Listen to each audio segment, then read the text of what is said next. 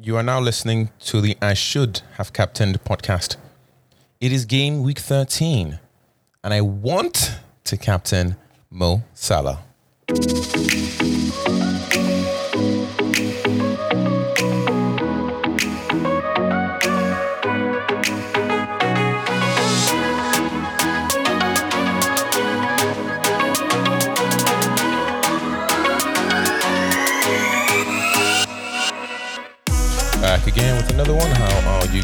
Doing? Excited as I, as always for a new game week.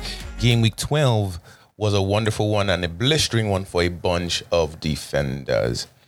I have now done two weeks back to back of captaining defenders, and both times they have outperformed Salah.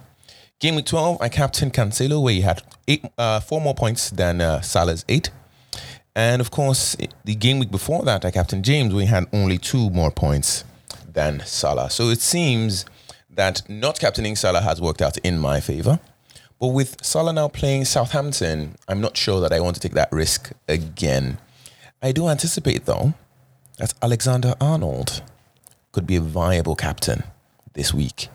It appears that even though Salah is still scoring, there's a man on the other side that has been forgotten. Sadio Mane is also scoring and has a very decent record against Southampton as well, his, his former club too.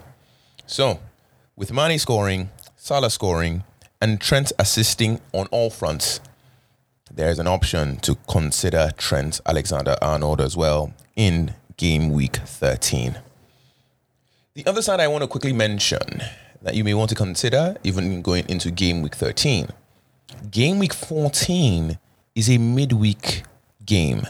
So it starts on the Tuesday, Wednesday, and Thursday, and then we're back into game week 15 again on Saturday. So between today, at the time of recording, and the next weekend, there will be three game weeks. So game week 13 this coming weekend, game week 14 midweek, and game week 15 starting the Saturday, the 4th of December. So that kicks us off in the holiday season where FPL is going to be back to back to back. Highly encourage you to get your team set up and your bench is ready because there's potentially going to be rotation, especially for all the top teams who have just played Champions League and maybe rotating. One of the big casualties, of course, as I'm talking about that, is Ben Chilwell. Ben Chilwell is now unfortunately not available, and that looks like there's space for Marcos Alonso. So, with that in mind, uh, let's just quickly walk through the games of game week 13. Starting off, Arsenal against Newcastle. Quick thing I want to mention here.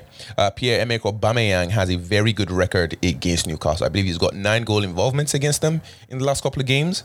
Uh, six goals, three assists. So Aubameyang might be the one. Uh, Arsenal also have very, very good in terms of defensive points so far, other than the drubbing they got against Liverpool, but something for you to be aware of. Um, the next game of the game week there, Crystal Palace playing Aston Villa. New manager bounce on the Aston Villa side. Watkins scoring. Um, one thing I want to mention on this side, um, Danny Ings and Ollie Watkins have not scored in their last four goals together while each other was playing. So if Danny Ings scored, Watkins wasn't on the field. If Watkins scored, Ings wasn't on the field. So very weird stat there, but something for you to be aware of from the Aston Villa side. Crystal Palace. Benteke has been the third best shooter in the last, I think, five games or something like that. So Benteke would be somewhere you may want to consider looking out for points. He scored a brace last time out. So Benteke might be the one for you to keep an eye on. Um, of course, Gallagher still among the points. So if you want to go Gallagher, something to, um, I wouldn't certainly not bet against it. Liverpool already touched on. So Salah has, you know, Salah Salah, he has only blanked once this season, one time. And of course, you've got Mane now also bringing up the rear and Trent just providing assists all over the field with obviously the potential for a clean sheet on top of that. Norwich have a new manager in Dean Smith, Teemu Pukki scoring. Um, could this be his resurrection? We don't know, but we'd like to see. Wolves side, Jimenez is probably the one. If you want to go Jimenez, I can't uh, fault you. Um, other thing to look out for on the Wolves side, Hwang Hee Chan seems to have disappeared somewhat slightly. He's playing out wide. So we're wondering what has happened to Hwang Hee Chan. Hopefully he might come back, but I think Jimenez being that um, primary guy is still the case. I think he's only blanked once in the last five games as well, or something like that, something crazy like that. All right, Brighton against Leeds. Uh, Obviously, we saw Leeds without Rafinha. Rafinha is back. So hopefully he's back among the points as well. We saw how they did their best last time out. But unfortunately, without a bunch of starters, Leeds could not overwhelm um, Spurs. So that's how the game shook up. Brighton have Sanchez coming back from suspension. So Sanchez should be back in goal. Their defense should be more solid. But hopefully, it'll be a fun and entertaining game. Brighton against Leeds on the Saturday. Moving into the Sunday games, Brentford against Everton. Um, Everton, again, have been in shambles the last couple of games. Um, they've also lost uh, Demarai Gray to injury now. So Demarai Gray is most likely to not play for Everton in that game. Uh, thing I want to quickly mention on the Everton side, we also know that Calvert Lewin is still not back. He is going to be available mid December. Richarlison is suspended. Uh, obviously, Sigurdsson still out, Andre Gomes still out, David still out. Uh, is still returning from injury and lacking match fitness. Allan also um, seems to have a muscle injury. So, a number of injuries still on the Everton side, currently depleted. If you have Brentford players, you may want to start them. I think Toney is obviously a key one. Mbeumo still just hitting the bar, just unfortunate. People actually want to mention from Brentford side, if again you're a Maverick like myself, uh, Sergi Canos is the is the one I would think, and also Rico Henry. Henry, uh, as a defender from Brentford, has actually been very very close to goal. He scored, of course, recently, and so Rico Henry would be the one. Burnley Spurs being the next game. Uh, of course, we're still watching out for Conte. Harry Kane finally scoring, uh, of course, in the Europa Conference League, but still being beaten by Mura. Uh, no clue who that team was until you know the game I watched.